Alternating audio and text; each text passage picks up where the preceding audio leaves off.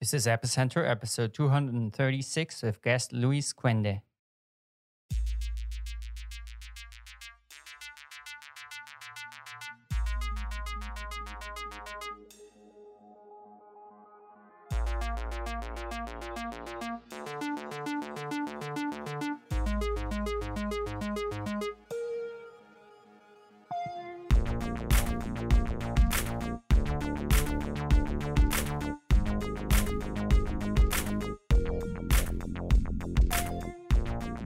Episode of Epicenter is brought to you by Gnosis, an open platform for businesses to create their own prediction market applications on top of the Ethereum network. They recently launched Gnosis X, a challenge inviting developers to build apps on top of the Gnosis platform. To learn more, go to epicenter.tv slash GnosisX. Hello and welcome to Epicenter, the show which talks about the technologies, projects, and startups driving decentralization and the global blockchain revolution. My name is Brian Fabian Crain, and I'm here today with Luis Cuende. He's the CEO of Aragon One.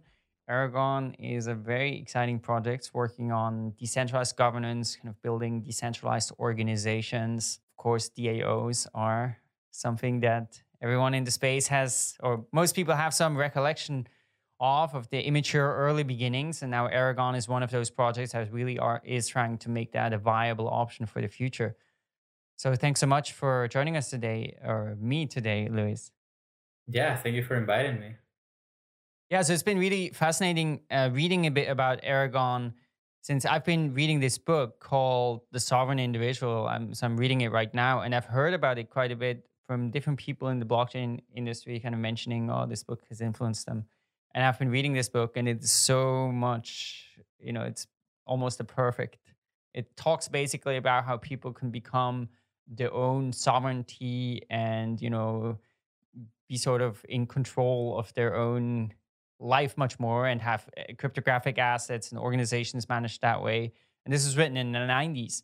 And now Aragon is basically building that. Of course, the whole blockchain space is building much of that, but especially something like decentralized governance. Yeah, I think it's exciting to see how these people could have predicted something like this. Um, but I think you know we are we are building off ideas that uh, people have been having for some time. Even like DAOs, uh, the first idea was like 2014 or something like that. But it just takes time to actually execute and have something out that people can use. Yeah. So, uh, how did you first become interested and involved in the blockchain space? So this was 2011, and I first read about Bitcoin in 2009 uh, via Hacker News, and when I saw when I saw it, I thought, you know, super cool, but this is like technically not possible. So this is probably like a scam or something. And then in 2011, I read the white paper, and then I was like blown away um, because it gets together two of the things that I like the most, which is technology and uh, freeing humans and liberating humans. Uh, so I think it's a very powerful tool uh, and it was like around the whole banking crisis. Uh, it was hitting in, in Spain, where I'm from. And so it really resonated with like what my environment needed and what I needed uh, to be a more free individual. Cool. And that's that's pretty amazing that you heard about it in 2009. That's very, very early.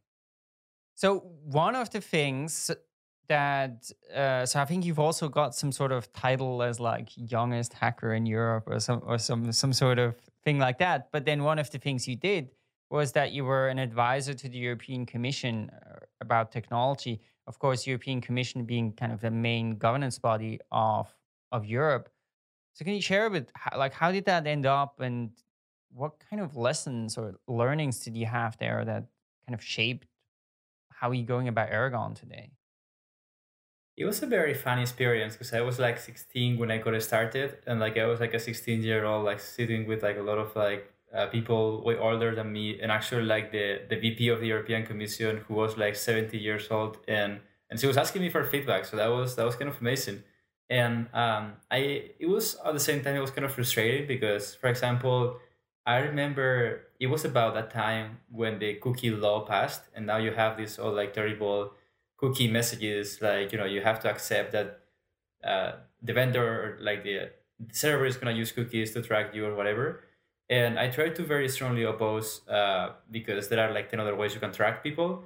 Um, but then you figure out like people in the government, uh, they rarely know technology. So uh, something that I think it's uh, it's important, an important takeaway is that things move super slow, and even if you had right people, they probably don't know what they are talking about. So something that we like I've been trying to incorporate into Aragon as much as possible. Like let's try to not rely on people who don't know what they are talking about in order to build the future.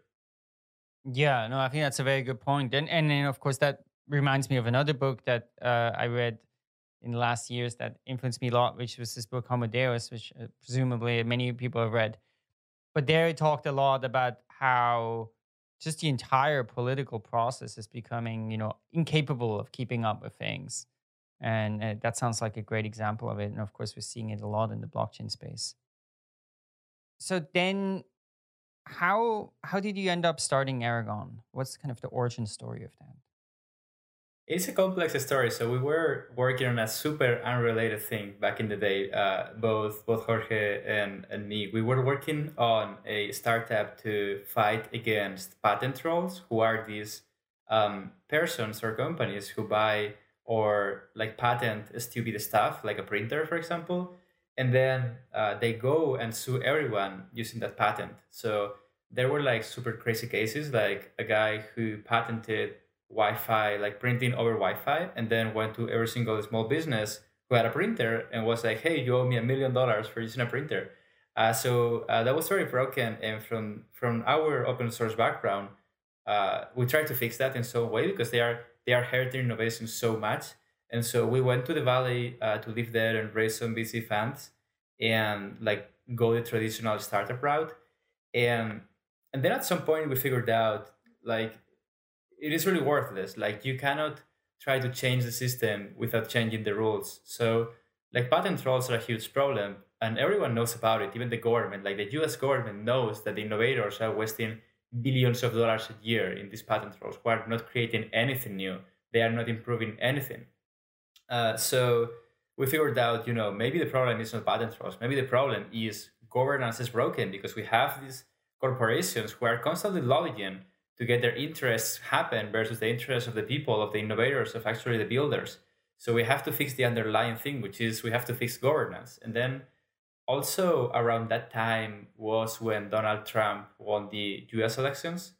And we were living in the US and we were trying to uh, to get a visa um, to like more permanently be there. And it was so hard because like visas in the US are super hard for some reason. Um, and it's funny because it's a country made up of like you know uh, like people who came all around the world to work there. But then if you want to build something, you get into like visa travel all day. So it was around the time that Donald Trump won, and we were just like, you know, this is not going to be the place where things happen anymore. And it's very, very, very clear and very apparent that governance is broken at a crazy macro level. Like the whole US uh, had a governance failure electing this leader. So let's build something so people can coordinate easily and we can experiment with new governance methods because the traditional ones don't work anymore. Yeah. Okay. And what made you think that it was the right time to start a project focused on governance, you know, on the blockchain? I think it was a fact that like humankind needs it so much. Like I think Donald Trump was uh well, I think Donald Trump is like, you know, bad for America, but on the other hand, it's so good for crypto because uh it is the perfect case. Like, you know, we have to hurry up. We are we are confronting a lot of dystopian futures that could happen and a lot of like super dystopian societies and leaders that are being elected and very radical leaders. And so we have to, to you know to stand up and, and fight for it. So, you know, these things take a lot of time. Um, maybe for DAOs to be usable by the mainstream, it will be a couple of years. We need to develop so much technology in the stack, um, you know, from, from the blockchain itself to actually make it user friendly for people to use it. So uh, you know, it was the it was the right time because Ethereum was working and out there, and you could uh, make smart contracts, um, and the world desperately needs it. Oh, so you mentioned before uh, the call that there's also a background story behind you know the word or the name Aragon. What's that story? Yeah, so basically there is this small region in uh, well, not that small uh, in Spain called Aragon, and basically like no one knows about this because winners get to write history. But there was a period of like six years in in this region where it was uh, it was pure anarchism, and it worked. And this was before the internet even, um, and it worked beautifully. It was like small communities organizing uh, between themselves in a totally free way. Uh, but then, uh, you know, the uh, the sort of like state guys came in and killed everyone, and so it was like forgotten forever. Uh, and only like in some books here and there, but um, it's a fact that these societies can exist and they can be and they can be just and they can work. Uh, we just have to nurture them, make and make them uh, something appealing to people. But they have existed before, even before the internet. So now that we have the internet, we can recreate them, and they will be much more powerful that world, the way Aragon or Aragon worked back then, what do you like about it? What worked well? I think uh, there is a lot of there was a lot of empathy there because when you have to organize with a small group of people, you can you can know what the problems are. You can do uh, you can communicate better versus having like a fifty or five hundred million country where it's very hard to emphasize with uh, with people from all around the country. They have different problems, different uh, different incentives. Uh, so I think that worked out very well. And then like making everything as opt-in as possible, which I think it's a side effect of decentralization of power. I think that's very powerful, and that makes humans fully realize their their creativity and their freedom, and you know they makes them feel like they have succeeded in life versus just having so very hierarchical system telling you what to do, which is what happened then after anarchism was due in in Aragon. Cool. So uh, one of the things I was reading, uh, preparing for this episode, was the the manifesto. So you guys wrote a manifesto, and in there, one of the phrases is so that without a global, conscious, and concerted effort, the outlook is incredibly bleak. So kind of talking about you know what's ahead for the human race. So what is this thing that you know? What are you afraid of? Like what what do you think those that trajectory is that is so scary? I think in the everyday, uh, we get used to stuff just because like you know we live in day to day and the changes in day to day may not seem very significant. But when you look back like forty years ago and you think about uh, you know tax systems or you think about how we used to pay, um, you know like tax systems they they were not that efficient. Like right now, there are countries in the world in which like the most powerful supercomputers are just working for the tax system. Um, and and they are just working uh, with like you know cameras in the street that are recognizing people for you know terrorism. Um, and then you have the NSA, of course, and you have all of these programs trained to spy on citizens because they want to prevent again terrorism and then you have facts uh, about you know who's actually causing this terrorism um, for what actual reasons and what are their incentives to do so? Um, and so you discover a lot of this stuff and it looks like a like a black mirror episode. Like there are some black mirror episodes that i think are happening in reality. Like for example china is starting to incorporate these sort of minority report uh, you know prediction of criminal activities to even uh, you know maybe in the future incarcerate people before they have even committed a crime. So that's terrible, and that's the that's the use of technology that humanity is doing. Uh, and technology should not be used for that; should be used to actually liberate ourselves. If you look at like 40 years ago, people were hopeful about technology. They were like, "Yeah, you know, machines will work for us. They will liberate us. We will be able to focus more on creativity and stuff like that." And then we're having the exact opposite direction. We are being spied upon. Uh, we are being oppressed and uh, we've been working more hours than uh, you know other generations. And so and we are enslaved by, by debt and stuff like that. So i think uh, that is the future that we want to avoid at all costs. Yeah so really that surveillance totalitarian surveillance state which of course you're completely right it is the trajectory is so obvious and, and it's it's kind of amazing how people don't uh, you know don't stand out. But I think one one example that always strikes me so much is in London, right? If you're on the if you're on the tube, then they keep having these uh, announcements. It's like you know if you see anything suspicious, you know report it immediately, and then it, see it, say it, sorted, or something like that. And and it's exactly like some sort of Orwellian tyranny, but people just get used to it. So in, in in this quote, of course, the second thing, right? So this is bleak thing, and then says, okay, but what's what's needed is a global, conscious, and concerted effort. What does that look like? I think it just looks like the like the Ethereum community, for example. Uh, it's very like on one hand, it's very chaotic and it's very organic, but on the other hand, we sort of agree that we share some values, um, and we work together to achieve those values. Um, in our case, we're trying to actually describe those values in the manifesto very well, so we all know that we are in the same page. Because if not, down the road, uh, if you don't prepare the systems to be or, or these communities to be that way, then you end up having stuff like Bitcoin, in which people resort to like some phrases in the white paper, and they are like, "Oh, Satoshi's vision" or stuff like that. And then you have like religions who also do the same. Like they they look at these books and they you know they, they try to uh, make stuff very subjective. Um, so we're trying to be like super objective on our values in order to have everyone on the same page. And once you have everyone on the same page regarding values, is just uh, how do you arrive to those values, and that's okay for for it to be uh, in multiple ways because that's basically I think that's hedging. You have to try multiple paths until you arrive to it. But I think it's very important to have like a list of values that your community agrees with. So, so if you if you think of this on a global perspective, right? So we have this threat of this surveillance state and this totalitarian, all-powerful governments, and now you say, okay, the the the way against it is having communities around values. So, do you think the sort of call to the world is to spend more time figuring out, you know, what exactly are those values, and then building these technology and communities around it, or yeah, probably. If you look at like uh, society these days, um, it's hard to define values uh, right now or everything that makes society helpful at all.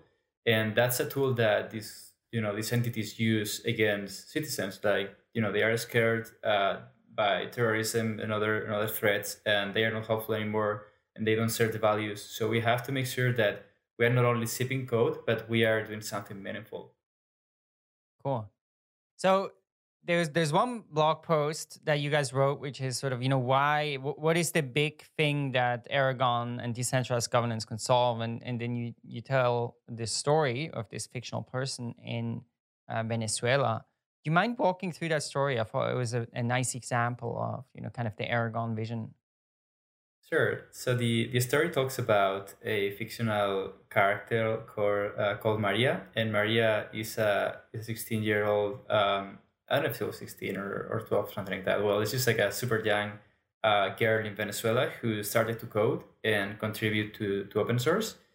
And she wants to make a living out of it and take her family out of poverty. But then she struggles to do so because uh, there are multiple barriers to that. There's a lot of corruption in his home country.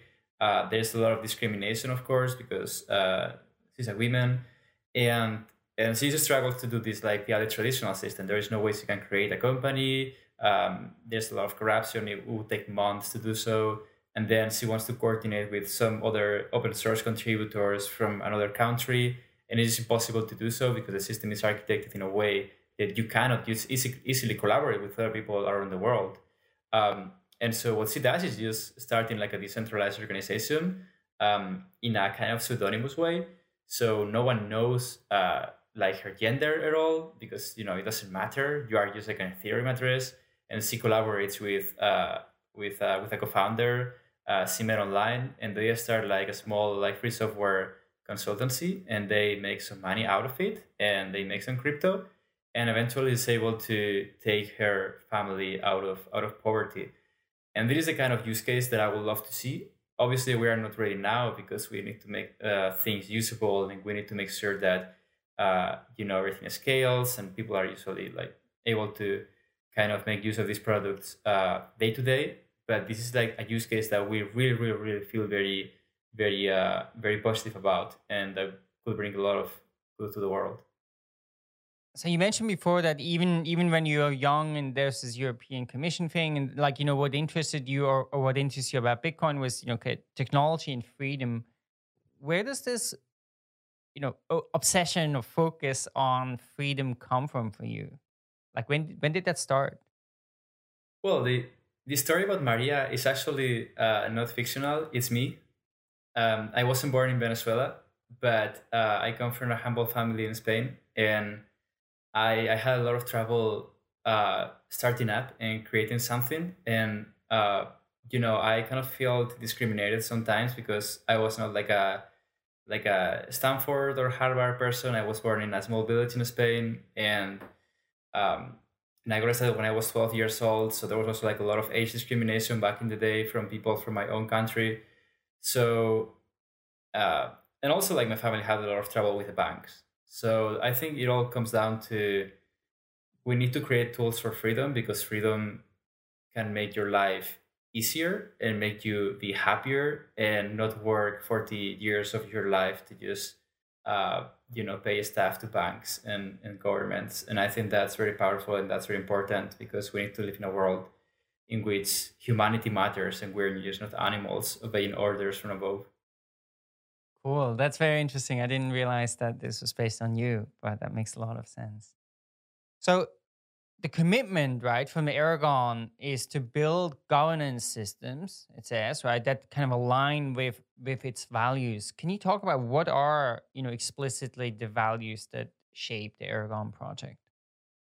Sure. So uh, first of all, it's like freedom, or what we define as self sovereignty. Uh, basically, it defines that you are always you can always make a choice, and that choice can be either to participate in systems like you know in existing governance uh, mechanisms or in your organizations or like um, in the protocols or you know crypto assets or whatever it is that you like or you can exit you can fork it which is one of the principles of like all the blockchain world. Uh, if you like it good. If not you can fork it.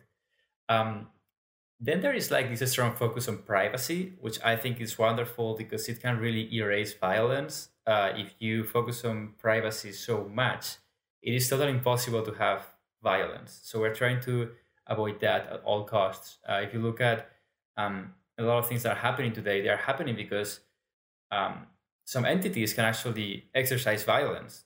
That shouldn't be possible in the first place, and that's what also crypto is bringing us. And another value is decentralization itself. Like if you look at governance, like even if we build these very cool blockchain systems, there shouldn't be like an address that has control over the parameters of the protocol or you know over the updates of the protocol or even over the uh, the governance mechanism the protocol uses itself. It should be totally decentralized. Um, so even if it's slower to change it should be something that you can opt in and that you reach consensus uh, about. Then obviously like we are trying to do something that creates some long-term value. We're trying to do something that can encourage participants, it can incentivize participants in the community to actually be rewarded because we believe that values by itself are powerful, but you have to uh, you have to fuel them in some way. Uh, so creating also some sort of like long-term economic value is very important. Um, and also very important is to avoid creating certain profit, which is something that people are very worried about in the governance space. Like, you know, you give tokens to your to your community and then they vote to just like withdraw the funds and go away. So we have to build systems that actually encourage the creation of long-term value versus just like pump and dump schemes. And and finally it's just like making it very very very user friendly and very easy for users to to adopt the systems because otherwise it's going to be like a crypto elite who benefits about this uh, and it shouldn't be that way. It should just be something that is different from everything that we had passed, which was like oligarchies and these elites govern everyone. So we have to actually make sure this time is different. Cool. So do you feel like the current efforts of building governance system in the blockchain space, do you feel they generally conform to these principles or, or can you name some specific examples where you feel like, okay, the way they're doing it, you know, this isn't the way we would do it, you know, because of, you know, one particular value that may not get, you know, implemented or expressed in that system? Yeah, I think sometimes um, some of the systems I'm seeing out there, uh, like do a stuff that is not adequate for that doesn't resort to the principle of like opting in. For example, you have a crypto protocol that is automatically pushing out uh, app updates for the like smart contract systems or stuff like that. Um, I think that's actually that actually breaks the opt-in value because uh, you're basically changing how the game works or changing how things behave. Like when you update smart contracts, it's not just that you are updating your web app or stuff like that in a server. You are changing the rules of the game. You're changing a social contract between multiple parties. So that's something that I would love to see more like opt-in updates in this space. Um, and also, I think there are some protocols that should benefit from like more upgradability, like or governance process. Like for example, Bitcoin is super super rigid, and something like maybe some signaling, like you know, our stakeholders may want this feature, so let's do it. Yeah. So uh, I'm curious here. So you you mentioned that one of the things that you see issues with is if there's this auto upgrade. Does that apply? You know, for example, Tezos, right, wants to have that you have on-chain governance and then automatically a protocol gets upgraded. Or I think Polkadot, or like I, I think various projects kind of pursue that direction. So do you think that is not the right direction? But or, or like how do you view that particular issue? I think you have to be like extremely careful and very neutral. Like if you push out updates, there should be like a long governance process for people to decide if they want to opt out or if they want to opt in. Like it should be kind of an opt in process. Uh, so what I really like is like I don't have anything against uh, like for example on-chain governance or like governance in general. I think it's I mean we're building Aragon because we believe in governance. Um, but I think you have to just be very, very careful because there's a huge difference between pushing out an update and then everyone being automatically uh, updated to a new version and actually saying, hey, this is a new version. Do you want to update? And then the user saying, yes, I want to update. Uh, because that's consensus. So I think we should try to build systems in which they are fully opt-in and the user is always in control. But then would that also mean that you should actually try to build systems that make it easy for uh, chains to fork because you know let's say there is a particular upgrade and now 60% of uh, a particular community says we want this i'm on the 40% that don't want it so do you, do you think we should should make it easy for those 40% to go their own way or or is that something that will actually be bad for communities because it will destroy network effects yeah, I don't think a chain fork means a community fork. Like, I think we're going to see at some point uh, a fork in Ethereum that, for example, is not a community fork. We still have the same developers around the same tools, um, but we just have two different chains. And I think that's to be wonderful. I think right now, if it happened right now, it would be terrible. Like, I couldn't even know. I mean, we have some like emergency procedures in place in case that happens for the token and all of that but it would be super bad for the whole ecosystem. Like, what do you do if, for example, Dai your Dai forks? Uh, what happens to your collateral? What happens to all of that? Um, but right now, uh, it would be bad. But I think in the in the long term, we need to figure out this system so people can exercise exit much more easier. This episode of Epicenter is brought to you by Gnosis. Gnosis is an open platform for businesses to create their own prediction markets on the Ethereum network. Prediction markets are powerful tools for aggregating information about the expected outcome of future events. So, this can be used for things like information gathering, incentivizing behaviors, making governance decisions, or even creating insurance products. So, in order to turn Gnosis into the most powerful forecasting tool in the world, they recently launched Gnosis X. It's a challenge that invites developers to build applications on top of the platform. And the best applications per category will be rewarded up to $100,000 in GNO tokens. So throughout the year, Gnosis will announce different categories for the challenge. And the current challenge has categories for science and R&D, token diligence, and blockchain project integration. Gnosis also provides the SDK, which allows you to easily get started with everything you need to get coding. And they also provide dedicated support channels throughout the challenge for teams and solo builders. Are you up for the challenge? Get started now. To learn more and to sign up, go to epicenter.tv slash GnosisX. We'd like to thank Gnosis for their support of Epicenter. So Vitalik and you know speaking about uh, governance, so, so Vitalik and Vlad both have been very vocal about being against on-chain governance.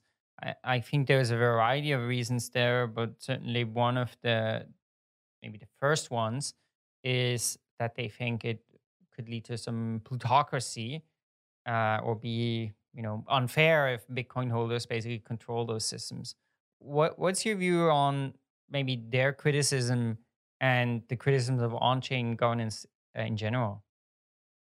Yeah, it's a great question. Uh, we were at this event that we helped co-organize in, in Toronto called EIP Zero, which kind of uh, was about you know, how do we make sure to document uh, governance process for Ethereum and like, you know, get gather signals from different stakeholders about what the community wants, what the miners want, what, you know, the, the DAO developers want and stuff like that. And, and Vlad was there. And we talked a lot about how blockchains should be and and how do you make sure that people participate and i think on-chain governance is a very interesting um, you know topic but on the other hand uh, a lot of these blockchains should be very neutral i, I really like to quote uh, luke from our team who says that you can build democracy on anarchy but you cannot uh, build anarchy on democracy. So basically that means that if you have a very subjective blockchain base you may not be able to do everything. Whereas in ethereum right now it's super neutral. You do whatever you want and you have some certainty that you know whatever you do is going to be okay. No one is going to censor you or fork you away um, and i think that's a very interesting property of blockchains. This should be very immutable and very neutral and then you can build stuff on layer two. So that's my kind of stance on on-chain governance. I think it should be cool to have some way for people to signal new updates and the user could click yeah i'm in or no i want to fork out. Uh, but it shouldn't be sort of like this very automatic thing or if it is we have to make sure that there is a super long governance process for it to happen uh, because otherwise also you can end up with like plutocracy and people just uh, you know like two or three token holders being able to control the whole thing very very easily. Okay this is fascinating. I, I did not expect this answer. So basically because uh, you are building on-chain governance systems right? But then your stance is sort of for the actual the, the layer on which all of those systems run you know in particular ethereum will be one of them that for that maybe you don't want on-chain governance, but you would like to have a more anarchic system that's you know very slow to change and not very opinionated.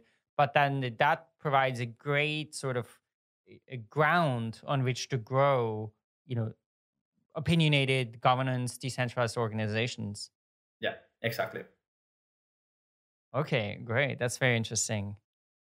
But what about this this general issue of blockchain governance and plutocracy or blockchain governance and sort of the the power of you know the big coin holder or big token holder because that will also apply right to to particular applications that just run on ethereum even if the underlying layer you know doesn't have uh, coin voting driven governance. Yeah.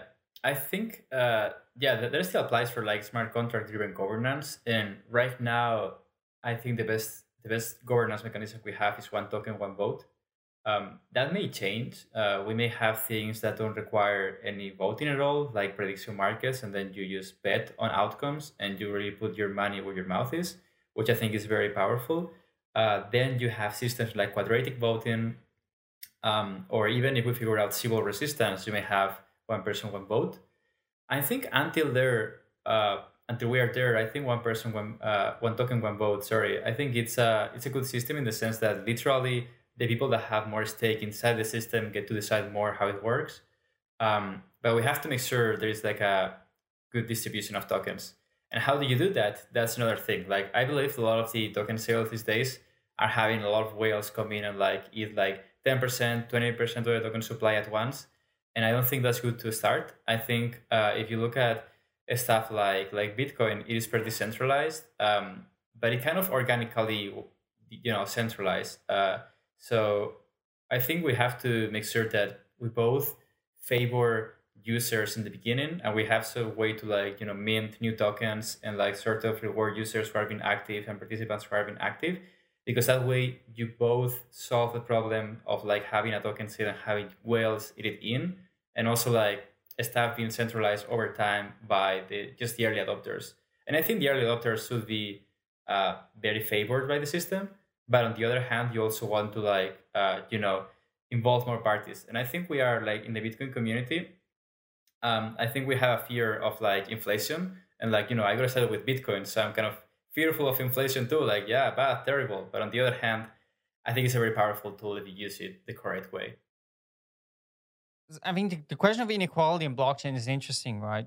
And you know, for example, in this sovereign individual book, one of the things they they talk about is that okay, once you have crypto assets, then those can't be confiscated, uh, or, or much harder to confiscate.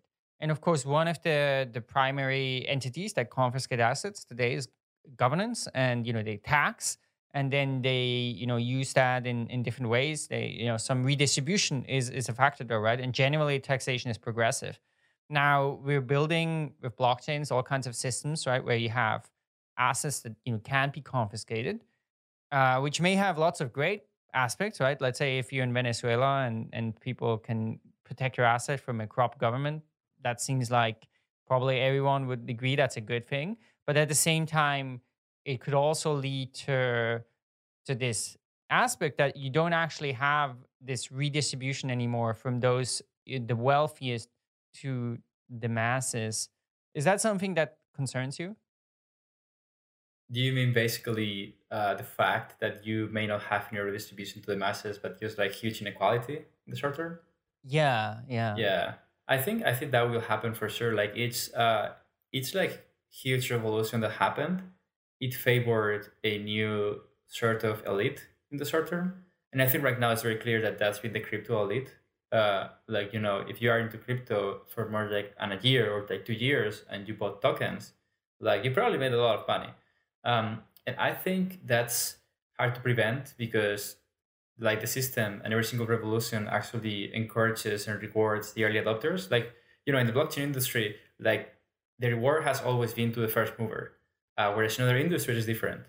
Um, so I think the, the best we can do right now is to acknowledge that, know that in the short term, the blockchain is going to create a big inequality and it's going to create like this new crypto elite, know it and set systems in place so that doesn't last more than a few years until we are able to teach the rest of the world how to leverage these technologies. Because when they learn how to do it, there is not going to be inequality because you know information is going to be all spread out and everyone will be able to access to these tools.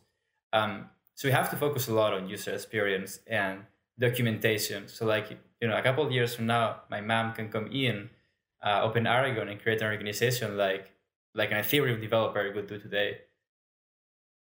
But do you think that's actually a likely outcome? Because personally, my feeling is that the complexity of this technology in this industry is growing at such a rapid rate that most there's just no way for the mass sort of the normal person to participate?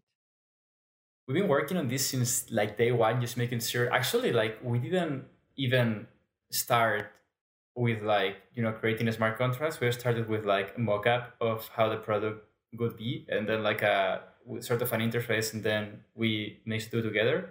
Um, but we are super ux focused and i think it's a hard task of course uh, but if we invest the resources like there's a lot of smart people in this space and we can make it possible i think we need so many designers in this space right now cool well let, us speak a bit about aragon sort of as a project and the technology actually actually building.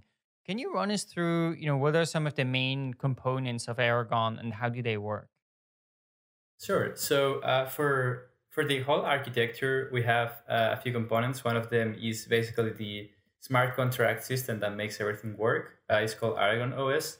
And what Aragon OS gives you is uh, upgradability and governance by default. So basically, um, by creating a smart contract that is an Aragon app, what you get is if you publish a new version of the smart contract um, or uh, its front end, for example, uh, you can automatically like switch versions. So basically, you have this uh, what is called a proxy. So basically, you have like this address uh, in Ethereum that doesn't change, and you can always say, "Hey, this is the voting app or this is the finance app," and then that proxy basically gets calls from the outside world and delegates that to where the actual code of the app is. So that makes things upgradable. And also that makes possible to have uh, systems that are permissioned in the sense that uh, not in the sense of private blockchains, permission in the sense that you can have like multiple functionalities in your app and uh, you can only access them if you have permission to do so. Like for example, you can think about a finance app. A finance app may have a method to withdraw funds. And then you don't want your average user to be able to withdraw funds, but you may want your you know, uh, voting app or governance mechanism to be able to move funds around. So what you do is instead of hard coding a governance system that can withdraw funds, what you do is you say, okay, I'm going to modularize this out. This is the finance app. um, I'm going to give permission to this voting app to withdraw funds from this finance app. And then I'm going to have like a token manager app, which basically forwards any action that the token holders want to this voting app. And so I'm a token holder. I go to the interface, I try to withdraw funds, and it tells me, hey, you cannot do this directly. But if you submit a voting to the system and the voting passes, you can fulfill your, your action, your intent to withdraw funds. So it's kind of permission escalation in the in systems like you know in Unix or, or Linux.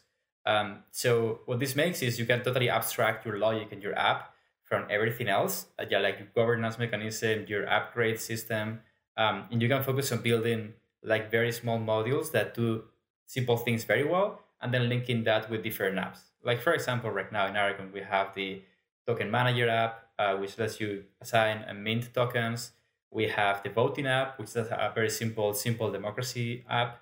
And then also like the finance app, which is basically like a vault and lets you like withdraw, uh, you know, with different thresholds. Uh, so you can really get granular and create very complex governance mechanisms.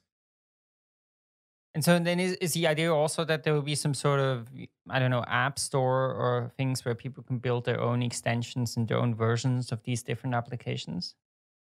Yeah, we just released yesterday uh, a developer portal that is hack.aragon.org, and it makes it super super easy to develop apps on top of Aragon. Like even using the like the governance uh, framework for smart contracts, or using also the UI. Um, you can either use one or, or both, and, it makes it super super easy. And the idea is that we will not work on creating a lot of features. We will just work on like setting this open source thing that you can use, this open source stack that you can use to create organization with code, and then people will create apps to satisfy their needs.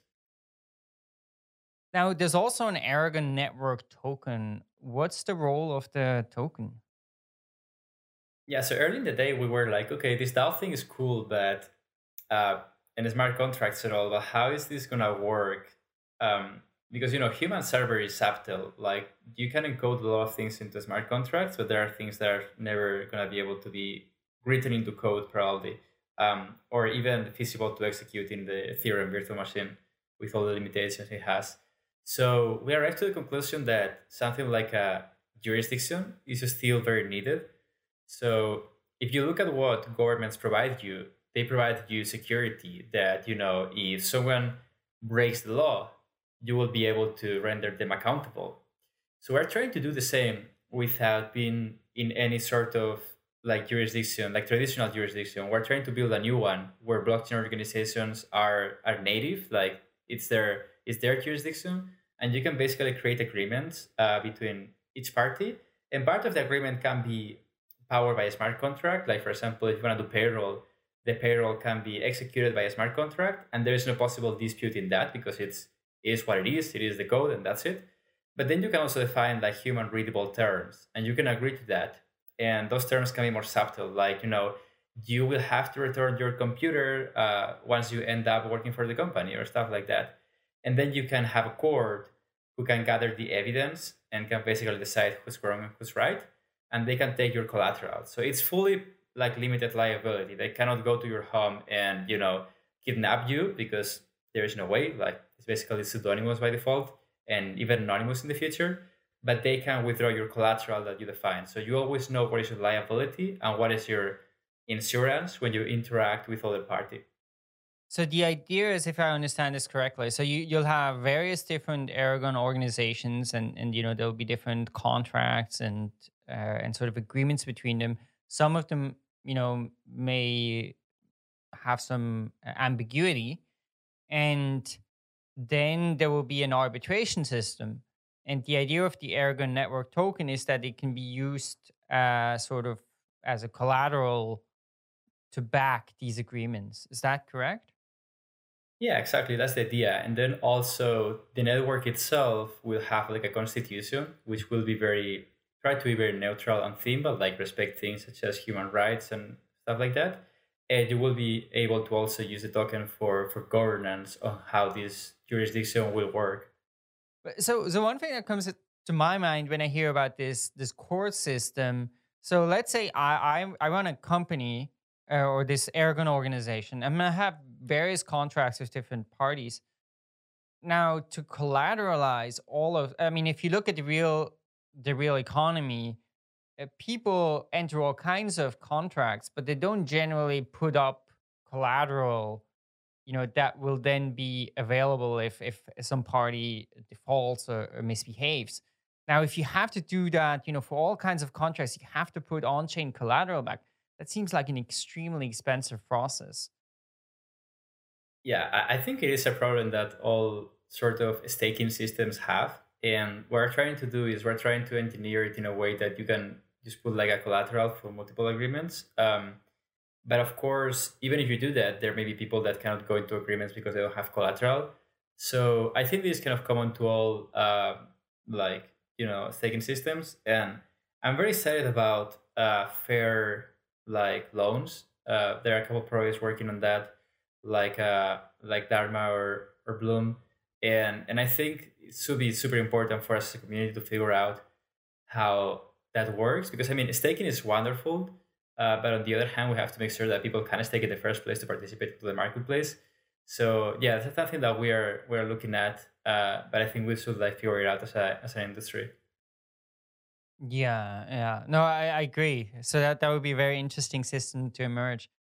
So down the line, right, that someday maybe you can just have this on-chain governance organization and you know purely in crypto and interacting with other crypto companies but today, most companies will still need to have, even if they're crypto focused, right? They'll need to have some interaction with, you know, non-crypto entities, or they may actually need a legal entity in particular country. So how how is Aragon going to integrate with that? Are you also building tools to enable that? We're not exactly building the tools ourselves, but what we're doing is uh, we have this grants program, which is primarily for uh, technical implementations and research, but we're also trying to fund legal research. Like there are some countries and jurisdictions and lawyers who are trying to see how to make DAOs like recognized as legal entities in different countries. So we're trying to fund that research um, because I believe that at some point um, there will be like templates that you can use. Like right now in Aragon, when you create like a new organization, you have like uh, some templates you can use. Like right now, we have a token project with democracy, token project with a multisig. Uh, but you may also have like I don't know, like LLC startup or stuff like that, which automatically like you know gets all the info for the blockchain and creates like all the PDFs for lawyers to just uh, file their stuff. So that's something that we are not doing ourselves, but it's perfectly doable and perfectly possible. And we're trying to talk with uh, regulators here and there to figure out how open they are. And some countries are very very open to this concept like switzerland for example. I think they are super open to the concept of you know let's make daos something that can interact with the traditional world. Cool. Well, i think that does lead us to to kind of another interesting topic which is sort of the state of aragon as an organization overall. And in particular you guys moved to to zug recently can you talk a little bit about like what drove that decision and what is the organizational structure of aragon today so right now we have this uh, foundation in Estonia, and uh, we're trying to transition that to a Swiss sort of nonprofit. Um, so the idea since the beginning was to split off like the entity that is the nonprofit and is basically uh, maintaining the project until we can fully decentralize it because the, the idea is that the Aragon network will be the one that decides the future of the project in the community. The Aragon community will be able to basically directly control its future. But until we are there, because obviously we need decentralized organizations to work before making that possible. So before we are there, we have like this nonprofit entity, which is the legal entity responsible of the of the project. And then we split off a different entity, which is a company. And this for-profit company is just uh, the first team that was employed by the foundation, but now it's a different entity. The reason why we are trying to do this split, a very clear split, is because we want more teams to, to work on the project. And the idea is that the foundation will give grants to these different teams, uh, both in Ether and ANT. And these projects will have, like these teams will have a very strong commitment to the network and to the project. And, you know, the idea is that we're not only going to be the only like team working on Aragon, but many other teams. And this decentralizes development a lot. We're trying to think about the the bus factor, like what happens if we get hit by a bus, like all of us at once. Um, and one of the goals we have this year is that at the end of the year, if that happens, just like the project would be okay because we have contributors, we have other teams working on it. So that's the idea that we have. And Switzerland has just been like an extremely welcoming place to have the legal entity. And uh, we have like a very close connection with the with the government here. They speak crypto, like everyone here speaks crypto, which is unbelievable. And something that I like about the, the website of, of Zug is that they say that taxpayers are considered as clients and not debtors. And that's something that I fully share. Yeah, yeah. No, it's true. I mean, I'm from Switzerland originally, and and and uh, I, I agree that there's a there's, there's like a healthier relationship between citizen and government than in in many other uh, many other countries. Yeah. So h- how far are you along there? Is is currently you know, for example, if if there's a, the foundation board of the Swiss Foundation, is this still controlled by you know you guys? who are the same people running Aragon One, or do you already have you managed to kind of get a broader community control of the foundation, or and, and how is the process coming along with having other companies also being contractors to the foundation? Yeah, right now we are sort of like just starting the split. So at the end, like right now, the head of the foundation and the head of like Aragon One, which is the first development company working on, on Aragon, is the same. So in the end, it's kind of the same. Um, but we're trying to figure out how to like what, what are the next steps. Um, we are talking to a couple teams that are very interested in, in being an Aragon team, teams that are part of the of the space and they are very well known.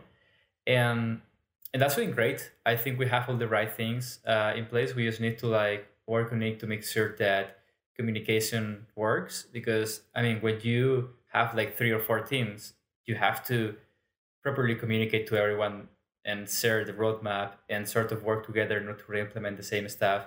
And I don't think this is having this has been done a lot of times before. So we're trying to be just very, very careful and move very, very slow in that process. Um, the next thing that I would love to see from the foundation point of view is that we start giving token holders control over some part of the funds. And also something that we want to do in the short term is release a signaling app so ANT holders can just signal their intent and like basically say, hey, I want to propose this thing. Uh, do the ANT holders agree with it or not? And that's not going to be binding by itself, but it's going to create pressure. Like if token holders want the foundation to do something and they do a signaling voting and it has like 90% support, then that's a lot of pressure. So we're trying to take it step by step and also educate the community on how to do governance because that's something that is super important to do in the short term because decentralized governance is such a new thing. Cool, fantastic. So, what are some of the the community initiatives that are you know that exist today? So uh, we had a couple of proposals. One actually by Alex van de Sande from the Ethereum Foundation about our court system, like uh, something like technical then there is a proposal more about like funds and how so we uh, manage the funds and but right now we don't have any signaling mechanism in place it's like a github repo in which people can like submit the proposals um, but with this signaling mechanism we want people to like just basically make a lot of different proposals uh, because up until now it's just been like a github repo and there's been like i don't know like 10 proposals or so but very very technical and very like product oriented, but we want to see more like sort of mission oriented proposals and uh, strategic sort of uh, proposals. So I think that's what the signaling app will give us when we release it to the mainnet. Cool, that sounds great. Well, what about the roadmap? So what, what's coming up for Aragon in the next six months to a few years? Well, in the term, I can say that we are we are close to mainnet uh, very close. And um, also we're close, as I said, to releasing ANT signaling, and that's a very important step to like decentralize the governance of the project. Um, we are close to also onboarding more teams to like reduce the the bus factor and make sure that uh, whatever happens, the, the project is going to be okay. From the product perspective, we want to make sure we properly document everything because we have so much technology that we have created that no one knows about it because we have done a very poor job communicating that. So we just released the developer portal in hack.aragon.org. And we want to keep sort of uh, documenting stuff. Like we have like a package manager, as I said before, which handles smart contracts and front-end updates automatically. Um, we have a way to describe Ethereum transactions in a human readable way. So we want to like modularize these components a bit more, document them, and give them away to the community, and even give grants to people uh, to maintain them. Uh, because that's something that we want to do more and more, like giving grants. We just announced the first batch of our grants program, and we will try to get like five uh, projects uh, with grants each quarter or so, and we will try to continue that. Um, and also working on the Aragon network. Like after Aragon is on the mainnet and it's working, we want to focus on releasing the network uh, sometime this year, like some early version. And also, we are releasing the second version of the white paper, which is way, way, way better than the first version in the upcoming weeks. Cool, fantastic. And so, if people want to get involved, what's what's the best way to to start participating and contributing to Aragon? We have aragon.chat in which you can jump in and chat with everyone in the community. Uh, also, our GitHub organization, which is just Aragon. And if you are a developer, you can go to hack.aragon.org and you know basically start hacking. Cool. Well, thanks so much, Luis. It was super interesting to to learn a bit more about Aragon, and I think this decentralized governance space is for sure one of the most exciting things to come out of all of this blockchain revolution. So I I can't wait to see, you know, actual organizations being run on Aragon. Absolutely, I cannot wait either. And thanks for having me. Cool. And thanks so much for a listener for once again uh, joining. So we put out new episodes of Epicenter every week. You can get the podcast, the audio content, any podcast application or on iTunes, or you can get the video also on youtube.com slash epicenter bitcoin. Uh, if you want to support the show, you can leave us an iTunes review that helps new people find the show, or you can also leave us a donation, and the, the tape address are in the show notes. So thanks so much, and look forward to being back next week.